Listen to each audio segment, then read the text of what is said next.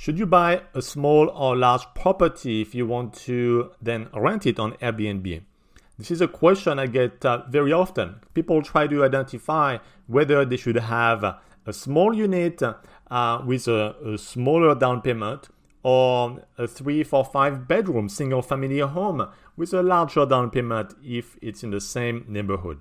When it comes to Airbnb return on investment, um, size matters. You need to buy a smaller unit to make more money for the amount of cash that you put in.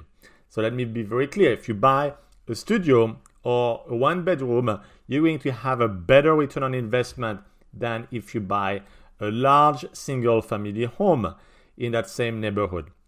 This is what I do for my own properties. They are either studio or one bedroom and as of today, I have 16 of those properties. And each time I assess a two bedroom, a three bedroom, they don't have as um, good of a return on investment.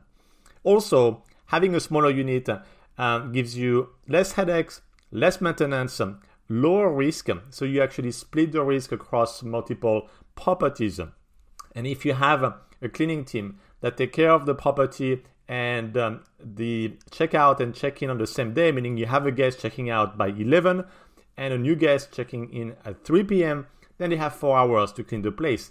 If um, this is a smaller unit, they can do that much more easily.